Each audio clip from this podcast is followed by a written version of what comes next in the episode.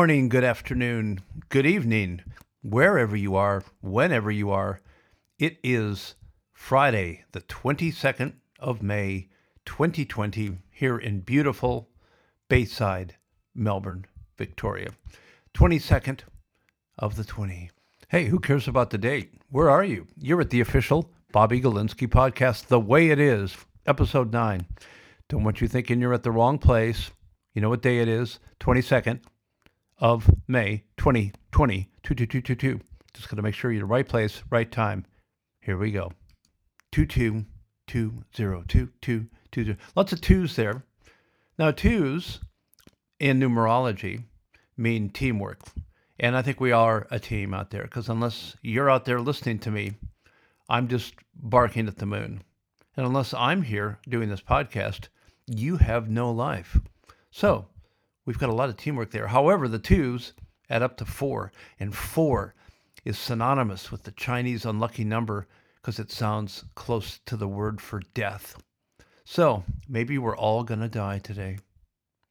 Let's think that one through and see how this goes. And it's great to be back. Episode nine. It's been a very interesting week. It's been a huge week. It's been a very interesting week. We are still in most mostly lockdown here in the uh, you know Nazi socialist Unterscharführer's kingdom, Daniel Andrews, Victoria. Uh, still can't go to restaurants yet. Can have a coffee. He's allowed us to have five people over. Five people over. What a sweet guy. What what a generous man. I think man is a bit of an exaggeration, but uh, that's we'll get into that later. I always have to open with that, just that anger mode. Because remember, I really don't mind what you like or love. I don't mind. If you like anchovies, if you like Hillary Clinton, if you like, you know, just about anything other than some things on the dark web, I don't mind. That's your thing. Just don't, just don't berate me for mine, and I and I won't be berate you. We can all get along. I think. Hmm. Gonna have to have a think about that. But it's the 22nd, and all these twos, twos, twos add up to what happened on May 22nd in history. Well, a lot of you history fanatics would like to know that in 1370 in Brussels, Belgium, uh, they massacred a pile of Jews and tried to kick them all out. Now, Belgium, Belgium, which today is nothing but uh, a hotbed of pedophiles, chocolate manufacturers, and safe houses for Islamic terrorists. Belgium, uh, always had a problem with Belgium. If you haven't seen that film In Bruges, that kind of says it all. And In Bruges is one of my 50 all time favorite films. And Colin Farrell is absolutely at his best. But let's let's fast forward to 1939 when Adolf Hitler and Benito Mussolini signed their Pact of Steel, and also on this day in 1843, the first wagon train, wagon train with 700 to 1,000 migrants. They obviously were pretty wide on their estimates there. It's either 700 or 1,000. I'm reading this off the web. Departs Independence, Missouri for Oregon. Amazing. It was also the beginning of the War of the Roses. Yes, the War of the Roses, the opening battle in that 30 year war happened in 1455, which freaks me out because I don't remember Danny DeVito being around in 1455 or Kathleen Turner. I can't believe that film is that old. Whew, time flies. And on this night in 1992, Johnny Carson's final appearance as host of The Tonight Show. Those of you, high millennials, those of you that didn't exist in 1992 to enjoy Connie, Johnny Carson, the king of late night television, not discounting Joey Bishop or or Jack Paar or uh, you know some of the other, or let's not forget Dick Cavett. Dick Cavett was pretty cool, but Johnny Carson was the king. And that's film and TV. What about music, Bobby? What happened in music? Well, I'm happy to know that on this day in 1900, Edwin Votey patented the pneumatic piano player. What the fuck is that? And for you ladies, you lovely ladies out there, big day, huge day in 2003 in Fort Worth, Texas. Do you know who Annika Sorenstam is? Well, she was the first woman to play the PGA Golf Tour in its 58 year history. So, as I said in a previous episode, we gave you the vote. We let you drive. You've taken over the thermostat.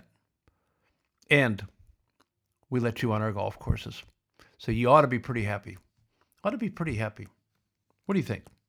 We should all be pretty happy because spring is springing in the northern hemisphere. Down here, it is winter.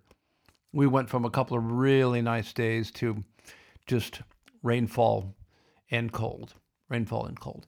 But I got a beautiful new parka. Some of you might have seen the parka and mittens on the uh, show notes. So I am warm.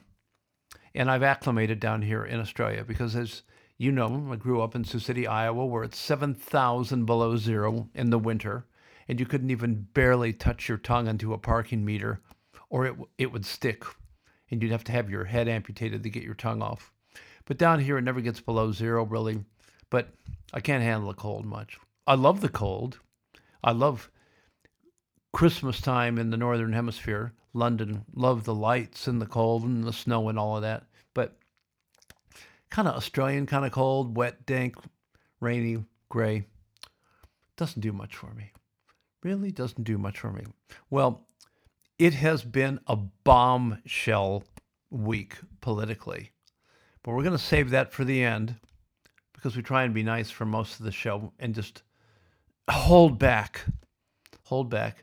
I love all the feedback from you folks. Love the ratings and reviews and the comments on social media and everything. I really do. I read every one of them. I'm very grateful for and very appreciative. Although our, there's some of you that are just listening and not subscribing that doesn't quite tip tip over the fulcrum of happiness in my world. So, you know, maybe you're thinking, what can I do? And in fact, I'm pretty sure you woke up this morning thinking, you woke up, you looked over at your husband, wife, boyfriend, girlfriend, one night stand, cat, dog, ferret. Um, you know, maybe you didn't look at anyone.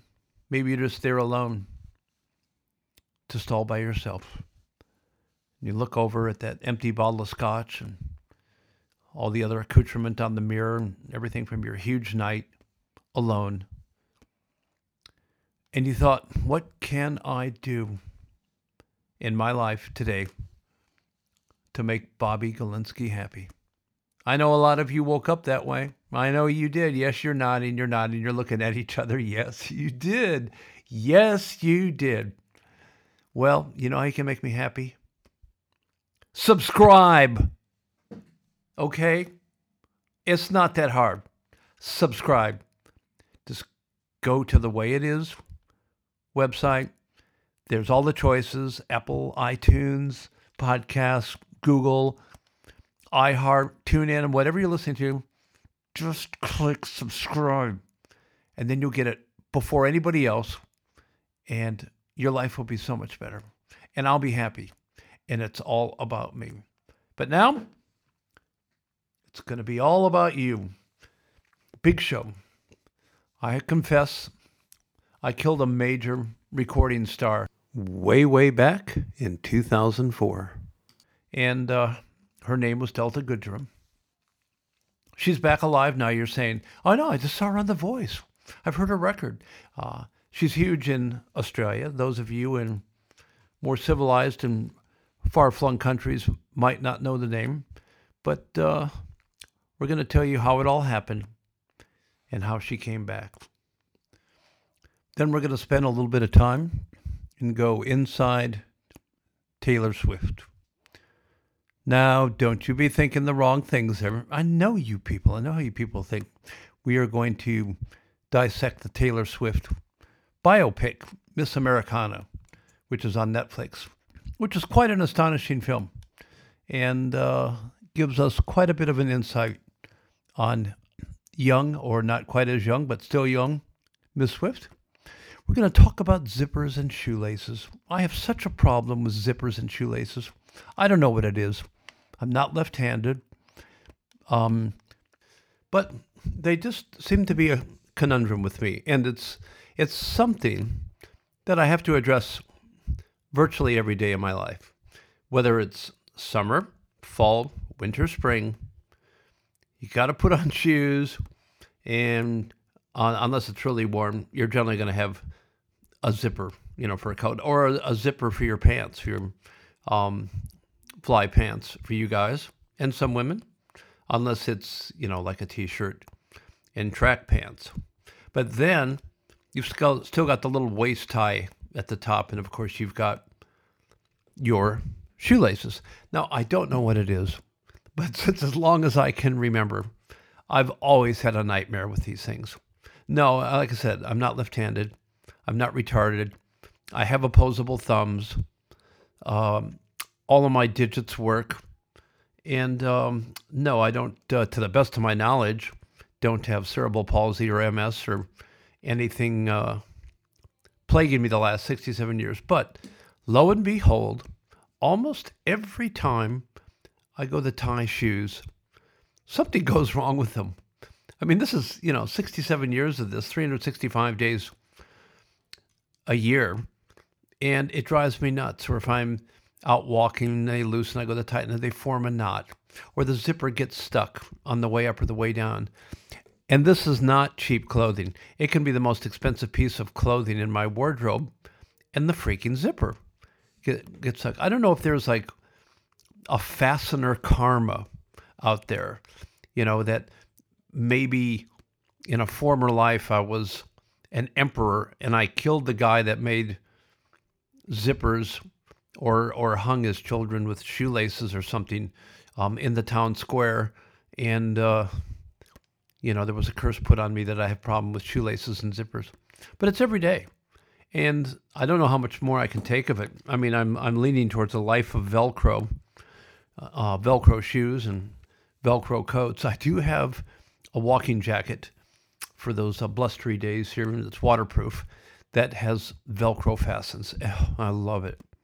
It's not my favorite coat, but I love that it's almost foolproof, except once in a great while, I get the little Velcros wrong. So it's not synchronous. So the coat's too long or too short on the other side. It's an issue. I had to share it. I had to share it. And it's, um, you know, not from any other influence.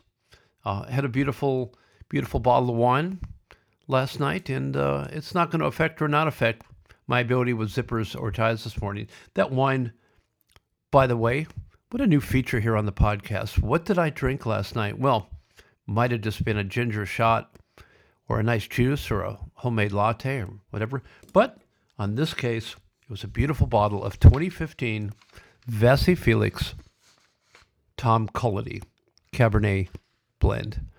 Now, for those of you that are Australian that know the name Vasse Felix, it was the first winery in Western Australia. If you look at Australia laid over a map of the U.S., it's about where San Diego would be, Margaret River, South Australia. And interestingly enough, I have to share this the story of the name Vasse Felix. In fact, I had a cat. One of my two amazing cats was named Felix. But uh, there were two ships in the Baudin expedition that left from France in 1800 to 1803 to come to discover that southwest coast of Australia. And they arrived via Mauritius in the peak of winter storms, eight foot swells. And those two ships were the Naturaliste and the Geographe. And on the 8th of June, 1801, gosh, we're coming up to the 8th of June, when the naturalist's assistant helmsman was swept up by the waves and thrown into the vast ocean, he disappeared, and his name was Thomas Timothy Vasse, V A S S E. Well, there was rumors he drowned. There was rumors that um, he surfaced. That uh, it was, it was some of the most curious nautical stories in both French and Australian history. Was he lost to the ocean? Did he wash ashore? Live with the local Aboriginal communities? I think you're supposed to say indigenous. Sorry, Did he grow old? I've been here 25 years. I'll say what I want. Did he grow old in Australia, or was he picked up by an American crew? Rumors that he was taken to England and imprisoned. It was such a highly publicized story that it made all the French journals. The public was divided. What happened to the unlucky and unfortunate Vasse? Well, Dr. Tom Cullity, founder of the vineyard, an avid historian, and hoping his vineyard would enjoy a much happier fate, he named the vineyard Vasse Felix, meaning lucky or happy Vasse. Felix coming from the Roman for luck. Now, the first harvest of Vasse Felix was an absolute disaster from storms and rot and birds and stuff like that. And I thought maybe the name had cursed it, but it's turned out to be one of the most amazing vineyards. If you live in the UK or the US or anything like that, I know you can get it at, at wine stores and it varies in prices. But if you like red wine, whoa, packs a punch. Absolutely amazing. And I do prefer red wine. I'll have some white wine in the in the daytime with lunch or you know, nice uh, fish or something like that or pasta. But uh, can't drink much during the day. It just tires me out too much. But at night, love a good robust red with nice steak or lamb chops or something like that. I still have that meat and potatoes Midwestern Iowa love. There's not going to be any veganism in this house, although I, do like the occasional vegetable. I loved Christopher Reeve. Now, as I promised you, I was going to admit my first murder. Not many people have that, that deep, dark secret, but in 2004, around this month, 2004, there was a very famous uh, singer. She's still very, it's probably even more famous now. Her name is Delta Goodrem. She's Australian. Um, lovely lady, astonishing voice. And she is on The Voice television show now. You're saying, but I thought you killed her. Well, you'll hear. And uh, she's sold like 9 million albums, seriously, worldwide. Had eight number one singles, been in Vegas, um, been in movies, TV. Anyway, kind of a local local hero here. Kind of a Mariah Carey of Australia, so to speak, but with all, without all the baggage. Um, but in 2004, well, actually in 2003, she contacted Hodgkin's lymphoma and had to go chemo, undergo chemotherapy and things like that. And I wasn't a fan, but I wasn't not a fan. Just, you know, wasn't really into that kind of music. But every day, every day, every day, every day, every day, the headlines, the radio, the TV, everything was always about Delta's battle, Delta's battle. You know, and it got to be so overwhelming after a year. It, it was like, you know what? Just get well or, or die. I mean, you know, we got to have some other news. It was like the coronavirus. It just, it's the only thing people were talking about. And in April of 2004, I was producing a comedy show. Uh, Melbourne has the International Comedy Festival. It is one of the biggest comedy festivals in the world. We're also home to the oldest movie festival in the world, the Melbourne International Film Festival. A lot goes on down here. It's a very cultural city. Melbourne, it is. Melbourne, it is. And the comedy festival takes up literally hundred. I know you hate literally when people say literally. Literally, that's for you, Steve. Hundreds of venues little venues, little bars that hold like about eight or 10 people, and big theaters that hold thousands. Well, one of the bigger ones and the most esteemed ones is the St. Kilda National Theater. The St. Kilda National Theater um, is part of the Port Phillip Trust. Gorgeous old theater, um, absolutely stunning, and has been around literally forever. And by forever, I mean it was built as a 3,000 seat cinema in 1921, um, remodeled to a 2,300 seat cinema in 1928, and now it holds about 900 people. And it's also where the um, Dramatic Arts Theater School is. Anyway, it's it's very well known, very famous, and if you're playing there, it's the bee's knees. And I thought it would be very eclectic to do kind of like an Ed Sullivan show, kind of like a variety comedy show, because nobody was doing anything like that. And there was a very well known um, Australian comic and a couple of uh, lesser known Australian comics and a couple of dancers and jugglers and cabaret people and put this together and booked out the entire theater. It, it sold out in no time. And I thought, oh, wow, this is pretty impressive. And um, I thought, what can we do for the crowd? And um, I guess I should put it this way what can I do to the crowd that they will never forget? Now, lo and behold, coincidentally, this show, which was on a Saturday night, was also on the same night that the Logies Awards were on in Sydney. Now, if you're from Australia, you know the Logies Awards are the equivalent of our Emmys here. They're the uh, TV awards. They're they're pretty naff. They're pretty gay. Um, it's a popular vote. Uh, a magazine called um, TV Week sponsors it, and you know people vote. So it's not necessarily the best person that wins, but the most. Well, it's a popularity contest. It's like you know Nickelodeon or MTV or something like that. But anyway, it is huge, absolutely huge, mega dress up event in in broadcast.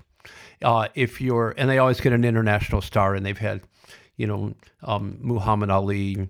They've had, you know, back in the day, they always try and get a big international star.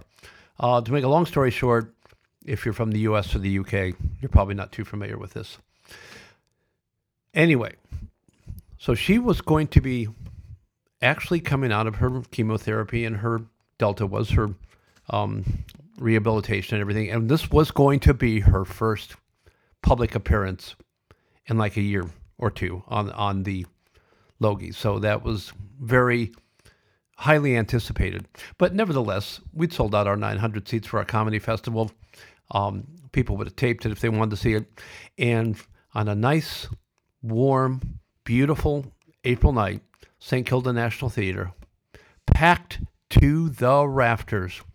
And the theme, uh, two of the comedians were Jewish and well known in the Jewish uh, community. And uh, I'd say probably about a third of the audience was Jewish. And um, probably upper echelon people and people that were just your average Joe too that, that liked the comedy. We had everybody. This was going to be a one off. So, as the producer, and the the promoter of the event, which I thought was just be kind of a fun thing to do. It was kind of outside my my realm and wanted to stretch myself.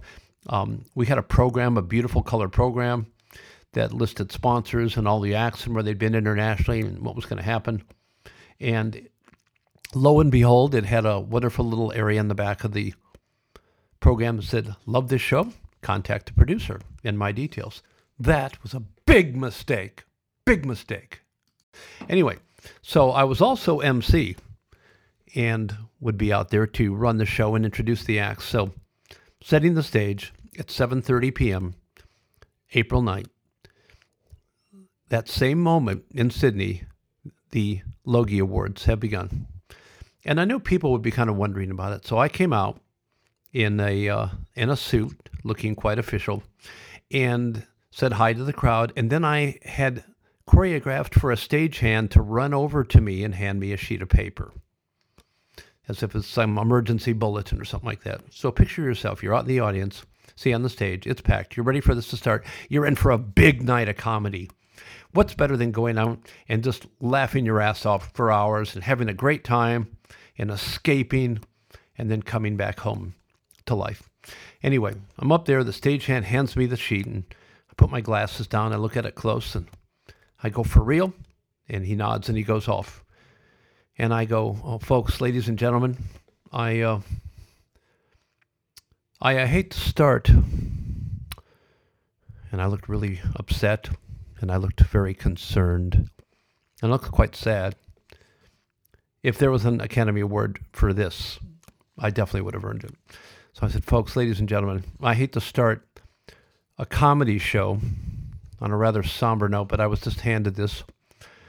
Um, so I'll just read it out as is. On um, tonight in Sydney, Australia, at 7:20 p.m., Sony recording artist Delta Goodrem collapsed on stage at the Logies, where she was taken to the Prince of Wales Hospital and died shortly afterwards. And I didn't say anything. Now, what I was expecting was not what happened. All 900 people kind of went and started crying. They started crying. I was expecting a huge laugh. I thought everyone would know, and people that knew me would know that this was, hey, come on, a comedy show. Let's set the tone. Anyway, everyone started whimpering and crying. So all I could do was I'd go, oh, okay. Wishful thinking. Ladies and gentlemen, may I present? And I introduced the first act and went off stage. Uh, at the end of the show, which was quite a successful show, people did get them get kind of lost in everything like that. But at the end of the show, I was literally mobbed by 900 angry people. Uh, the former head of Village Roadshow, Graham Burke, um, you know, colored me and says, "How could you say such a horrible thing about such a lovely young girl?" And uh, that was pretty much it from just about everybody there. And they all went home with the program, which had my details on it, and I received hundreds of millions of hateful emails for quite a long time. Some of which I printed and framed and put in a photo with uh, Delta and um, kept it as a trophy for a while. But there is an epitaph to this story. It was actually one of the greatest moments in comedy festival history. And I still think it's funny. I'm still laughing now thinking about it. And I have it on video too. I should probably sell these to the podcast. My first merchandise. Uh, not many years later, I did meet Delta and her mother at a function because a friend of mine had produced a film with her. And I got a signed photo from Delta that said, All is forgiven, love and light, which is quite hilarious. She's got an amazing sense of humor and knew the context. I'm afraid her mom does not have an amazing sense of humor and know the context, but that's okay. And now she's back and the huge star of The Voice. And most people don't know I'm the guy that killed her. And speaking of epitaphs and reposts and follow ups and context, I, uh, couple days after that show, I did get a call. I was producing a film at the time and we were trying to get some Sony music cleared for the soundtrack. And I got a call from Sony Music in Sydney. And the operator said, uh, Mr. Klinsky, yes, uh, putting you on hold for Denis Handlin. Denis Handlin was the head of Sony Music. Um, very powerful executive in Australia. I wouldn't say the word beloved would ever have been attached to his name anywhere near it, but you get the point. Um, so I get the call anyway. He's on the speakerphone. You can tell he's in a big office, you know, big note. Uh, Bobby Galinsky? Yeah, Denis Handlin, Sony. Um, I just heard that you announced that my client Delta Goodrem died last last weekend at a show. What do you want me to do about it? I said, Well, geez, Denis, I'd I'd probably the next time I see her put your arms around her and go, Oh, thank Christ, you're alive. I heard you were dead. And then the line went dead. Um, we didn't get that music cleared. And I think just now I'm still realizing why I never got a deal with Village Roadshow Australia for any of my film projects. Hmm. Funny that.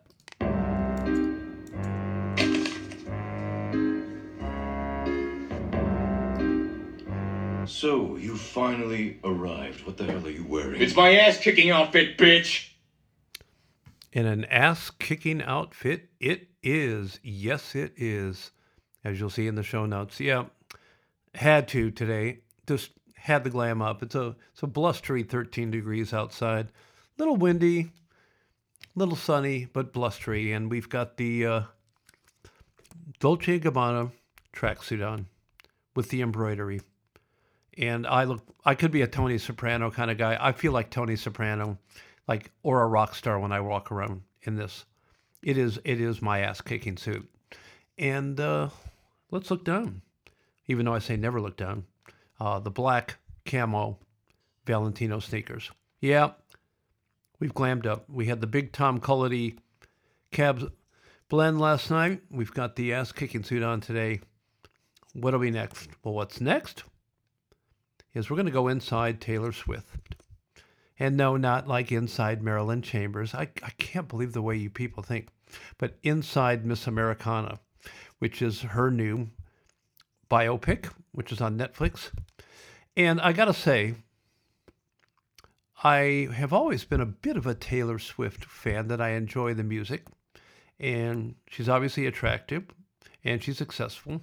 Wouldn't be my favorite kind of music, but I hear it in the background or uh, I've never really bought it or downloaded it or anything like that, but I like it. Kind of like it. It's it's pleasant, and I and I love success. I love people that make it from nothing to success. And this film explores pretty much her whole life to date, and starting as a young girl in um, you know backwoods Tennessee, backwoods Tennessee. The whole state's backwoods. Even Nashville is back is backwoods. It's shoes and teeth optional uh, unless you're a superstar there.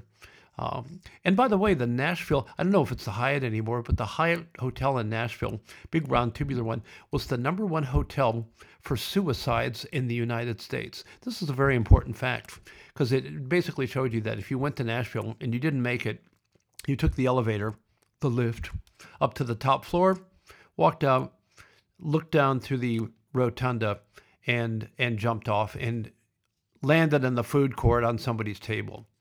What an ignoble way to go. But um, I don't know if it's a Hyatt anymore. We'll have to look that up. But anyway, started in Nashville, entering contests, writing songs. She was writing songs when she was like six, writing songs. And there's a tremendous amount of video footage from her parents, her mom and dad, who seem to be really solid, really good moral quality parents, not trailer trash parents exploiting their kids like you know, I don't want to call people trailer trash, but you know a lot of people from from the deep south or people make it in country western music, they don't they don't got the they don't got the right upbringing that they got to have. No, they do not. Mama, put that pipe down. Mama. Anyway, it goes through her whole life and her amazing career and selling more albums than anyone living or dead and the famous scene at the uh, Music Awards where Kanye West took the microphone from her. I didn't used to like Kanye back then, and I didn't like him for doing that. You go, I'm going to let you finish, but Beyonce had the greatest album of all time, um, or one of the greatest albums of all time. I thought, what a dick. But I actually quite like Kanye now. It was a huge mistake on his part. I, I like his music. He's a very smart guy, and I like his theory of life. Don't always like everything he does, but I've changed my opinion of him, you know, 360 degrees or 180 degrees, I guess would be more accurate, turn the other way. Who knows? Maybe if I go back to hate him again, that's 360. That's interesting. Is that like a false positive or a false negative? But anyway, Taylor Smith, Taylor Swift, Taylor Smith. She can always change her name. Taylor Swift. Edit that out, Bobby? No way. I'm too lazy. Taylor Swift really bared her soul um, from you know being a size negative double zero to being a size eight, which is probably normal, but having people think she was fat or pregnant, and her food issues, and her fame issues, and really saying how the only thing that she ever cared about from when she was a little girl, not blaming it on her parents, it just just was her raison d'etre, was adulation and attraction and being appreciated. And the only way she could get that buzz was on stage. So when she's in a coliseum with 100,000 people and finishing a song, and they're all absolutely clapping and shooting photos and, you know, lighting lights and just crying to be with her, anything like that, the adulation, it is no drug ever, ever could duplicate that feeling. That had to be a serotonin rush for her. Uh, it's just amazing. You see it in her face, in her eyes. It's unbelievable. Anyway, it's quite a soul bearing film. And it gets to the point there, which I really enjoy, when she decided to support a Democratic senator in Tennessee and also to slam Trump. And in an eloquent way, not, not necessarily a bad way, a little bit of, you know, the way the left slams him. But the discussion with her record company and her manager said, oh, suicide mission.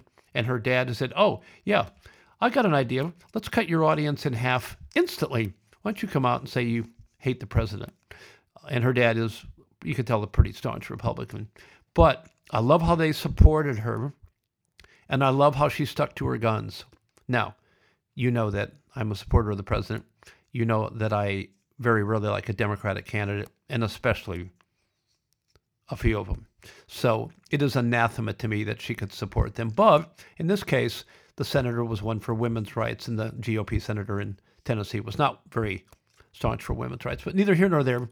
I love that she was prepared to put half of her audience on the line, half of her supporters, plus the death threats and everything she would have gotten once you do something like that, and alienate a side. Any side.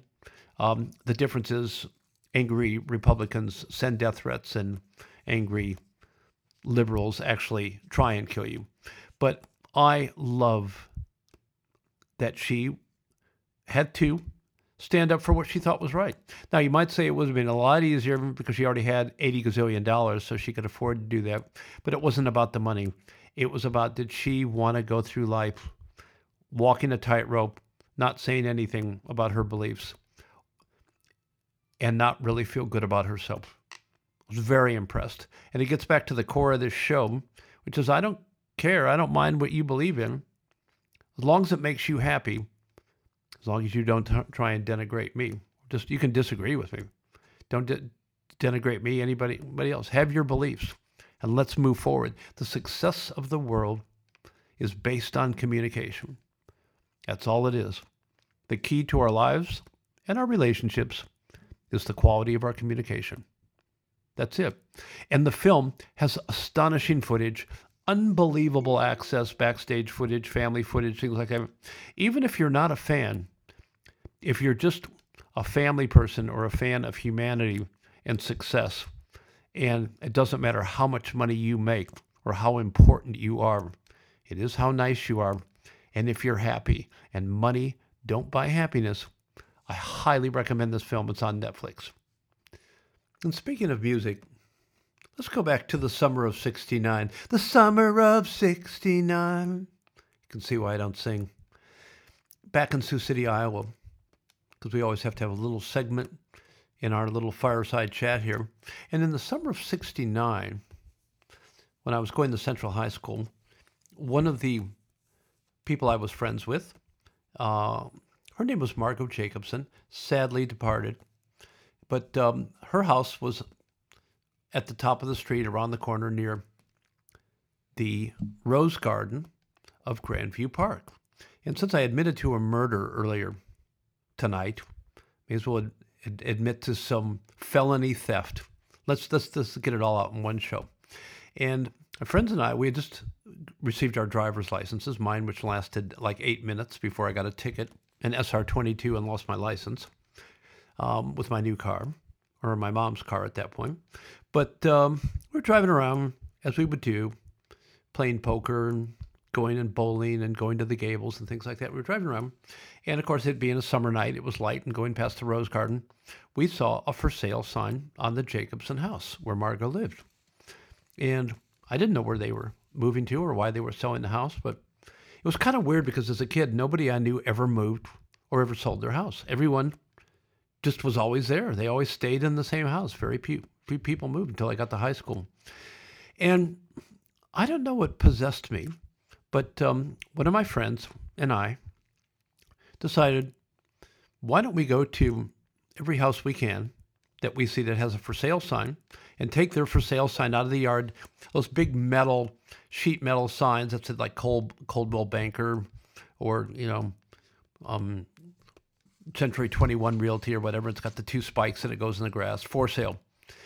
And we picked up like about 20 of those from homes around the area, put them in the trunk of his car, and then we brought them back to Margot's house and put them all over the front lawn. So the next morning when people woke up, they would drive past and they would see like 20 of these signs all over the front yard. And they had a huge front yard that led up to their house, gorgeous house, brick house that looked over the rose garden. I thought that was pretty fucking funny. It was a high school prank. Didn't hurt anybody. Yeah, the people that were missing their for sale sign would have had to call the realtor and go, "Yeah, it's Jim here. I'm missing my real estate sign. Could you could you get me another one, please?" Yeah, thanks. Anyway, lo and behold, someone somewhere, some dibber dobber, had seen the vehicle unloading all these signs in the evening and written down the license plate and called the police. And that person had been contacted by the police over the weekend and said it was my idea and that I did it. He had nothing to do with it and that I'd borrowed his car, which is an absolute bold faced lie. Yes, it was my idea, and yes, I did do it, but it wasn't his car I had taken. We were doing it together. Anyway, so unbeknownst to me, I'm just sitting there, 16 years old, doing what 16 year olds do um, at the house. Doorbell rings, ding dong, and there's two cops at the door. My mom answers the door, and he goes, "You, Mrs. Galinsky?" She goes, "Yes." I don't know. I suppose if it was Vietnam time, she would have thought somebody had gotten killed, and it was the military reporting, "Your son's dead." But nope, I was there, and so I suppose she thought it was something to do with my dad. And they go, "Can we speak to your son?" And naturally, she thought it was Andy, my older brother, because if there was going to be trouble to be gotten into, it was going to be him, not me. And um, she says, No, he's away at college. Um, you have another son? Yeah, Bobby. And they came in and sat down in the living room and said, We have reports that you took 20 or so real estate signs and stole them and put them in someone's yard and those were valued at $50 each. So that's $1,000 worth of real estate signs, and that is now grand theft. So we're investigating, investigating felony grand theft. Well, I'm just kind of sitting there in the living room, shitting myself. All I'm thinking of is long jail terms with people like you see on TV. Thinking, Jesus, it was just a joke. But I could tell by these guys, and in Sioux City, any cop that has a chance to do anything other than jaywalking or speeding, this this is like their dream. Their the absolute wet dream for a policeman is to get somebody, let alone a 16 year old kid that misappropriated some yard sign. So naturally, I lied. Nope, wasn't me. Don't know. Don't even know that house. Don't know anything. And I did the O.J. Simpson way before O.J. Simpson, and I stuck to that story and they dropped it. They stopped investigating me. But it was me. That was my life of crime. I still think that's funny too.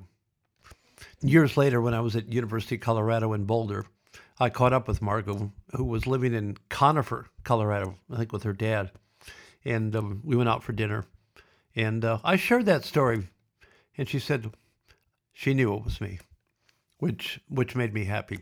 And she sadly passed away. I think she was about 52 or 53. It was in the mid. Um, oh yeah, I think it was about 2006 or something like that. In, in her 50s. Very sad. A lot of people from our school have passed away unusually early. Very sad. Got to value every day.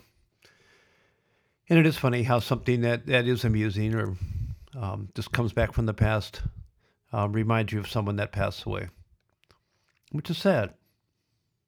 But we are alive. We're listening to this podcast, so we should be happy and grateful. And on that grateful and happy note, I'm just targeting back to episode four, we talked about the dinner party and the physics of serendipity, being on the same wavelength with people. And just the other morning, Sunday morning, we were doing our morning walk. We decided to go to Albert Park Lake just for a change of pace from the beach. And it was like as soon as I got out of the car and we started walking, I just knew. I just tuned in the frequency. I just knew my friend Suhei Blotto, my best friend in Australia, my oldest friend here, um, was there. I could just, I could just feel it. And lo and behold, we walked maybe four minutes and he came around from a bend and, and there he was. And that's just what I love when you're tuned in to a friend or you know the phone rings, you know who it is even before you answer. That's not guesswork. That's just tuning into that frequency. And and each day, each week, I, I get reminded of that. Try and be more present in the moment. Really be aware of things. It just um it's wondrous that way. Couple other shout outs too. I was at my chiropractor, Angus Pike in Port Melbourne, who was a very, very close friend, who actually put me on to Dr. John Demartini. My chiropractor friends over the years have, have always been really solid people. Dr. Bruce Beto in Pacific Palisades, Dr. Stephen Chance in, in uh, Sanibel, Florida, who passed away unexpectedly about a year ago. Blessings to his wife, Naomi, and their daughters, Coral and um, Marianne. Very sad. The good Dr. Chance, his family were very close to my kids also, including my late son, Chris. Can be a sad, fucked up world sometimes, but conversely, can be quite beautiful. Um, but chiropractors are very cool, groovy, aware, aware people. Anyway, my friend Angus, who was listening to my podcast, who was actually one of the first people to tell me to do a podcast, um, said, you know, you didn't call out the most famous thing in Iowa. Yeah, I forgot. The Palmer College of Chiropractic, founded in 1897 in Davenport, Iowa. Yep, well, there you go. So uh, good on D.D. Palmer for that. It's uh, been a lifesaver for me after some bad falls, a very bad motorcycle accident in Los Angeles, which cured me of motorcycles forever as I made a pact with God as I was sliding across the Pacific Coast Highway across six lanes of traffic that uh, if I got through this one, I wouldn't get on a bike again. And um, also a call out to Bistro Thierry, which is reopening very shortly. And I'm very excited. I'm going to be making that my traditional birthday lunch place, one of my favorite restaurants my good friend and tech superstar, Blair, Blair Stonehouse, Limelight. He's a family man now. I'll never see him again. And Fiona at Heatherly.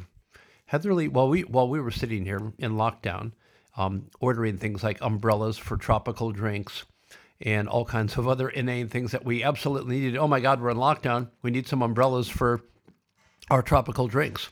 You'll see one on online in the show notes. But um, Heatherly um, is a supplier here that makes amazing bed heads and footstools and stuff for the bedroom. And we needed to update the bedroom. And uh, the wife got onto that. And Fiona at Heatherly, service unparalleled. And we absolutely love it. Our bedroom looks pretty epic right now. Also, in a memory lane shout out, a shout out to Blackie Jackson, the king of white soul in Boulder, Colorado, um, whose family operated the sink which was like one of my favorite, everyone's favorite place on the hill in uh, Boulder. I think Blackie's got a new album coming out, um, a retrospective of his life. So you'll want to pick that up. And as we fly out to Los Angeles down memory lane, it's a story day. It's all just great, great stories. I uh, I recall one of my favorite all-time Hollywood stories, which is when um, Roseanne Barr and Tom Arnold were kind of finishing the run of the original Roseanne series, which um, ran from 1988 to 1997. Fantastic show. Um, my best friend out there, the wingman, was a contract administrator for Carsey Werner. Carsey Werner created that show, as well as Cosby and dozens of other amazing shows, and just the the halcyon days of, of American television. And uh, at the end of that time, both Roseanne and Tom Arnold had a huge substance problem, smoking crack. And neither would tell the other. But how they discovered it is as they went into each other's closets to hide and smoke, they would find burn holes, pipe holes in the clothing, and they figured out that the height of the burn mark, where it was hung in the closet, correlated exactly to the mouth of the height of the person, whether it was Tom or Roseanne, who were both going in their closets to smoke and hide and inadvertently burn holes in their clothes. Only in Hollywood. What kind of forensic detective would be able to put that out? I think that's just a fantastic story. Not as a role model thing, but just as a fantastic story. I've got the best, the best Nicolas Cage story. Since Nicolas Cage, it looks like, has been ostensibly cast as the new Tiger King um, in the feature. I have the best Nicolas Cage story, which we're going to save for next week when he was on the set of Bangkok Dangerous. This will absolutely blow you away. And last but not least, just kind of bringing you up to date in the in the world, um, Spygate, Spygate. Now, a lot of people think this is conspiracy theory. I've left it for last, but you wait. Mark my words. The next 90 days, that's June, July, August. By the end of August, you are going to see all the heads roll from the Obama administration who are involved in spying and trying to set up uh, President Trump. Whether you like the president or not, and it's okay if you don't like him. It's great if you like him. Whatever. He's raw. He's a narcissist. Um, he's vain. He's rough. But uh, I think he cares a lot about the country, whether most people believe it or not. And I think you're going to see some the huge malfeasance at the top of the FBI and the CIA. That um, it's going to be worse than Watergate. I could be wrong, but in this case, I know I'm not. Mark my words. And here in Australia, um, I think you're going to see some heads roll at the top of some of these premiers too. Our most visitable state, not visible, visitable, Queensland still has their borders closed because they're worried about this COVID nonsense at this point. They're just going to let the state go completely broke, which is like 89% dependent on tourism because they're scared of one case co- coming in there. The mismanagement at leadership level here is is criminal. It's past being bad. It's criminal. Every day I see friends and colleagues and people I know um, going out of business for good, losing their homes, which they pledge pledge for their business. It's it's insane, and there's going to be a big, big, big, big rebellion on that. But I'm not ending on that note. I just always have to get that in, I don't like to start with that. You got enough woo flu news right now. Enough of you have had, you know, fried bat dinners for the past few months, or suffered from that fried bat dinner hangover. But um, the one good thing, and I always say, in the darkness there is light. With every down there's up. With every up there's down.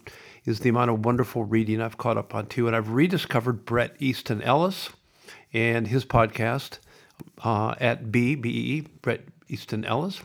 He, um, I'll tell you, in a pantheon of great writers, he is one of America's great writers. Again, love him or hate him, amazing. He ta- takes you away to another planet. And speaking of legendary writers, John O'Hara.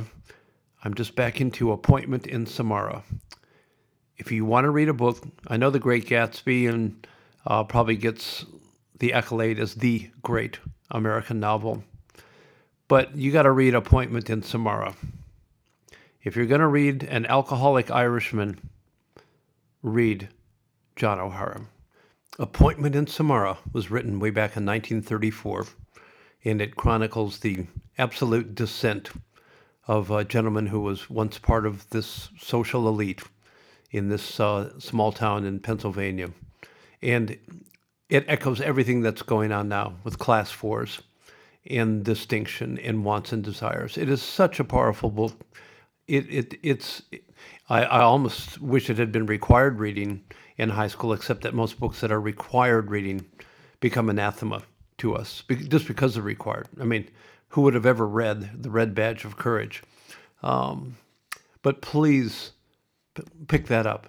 It's amazing. It's my my old theory. Give it the ten minute ticker. If after ten minutes a movie doesn't grab you, or or ten pages of book doesn't grab you, uh, put it down.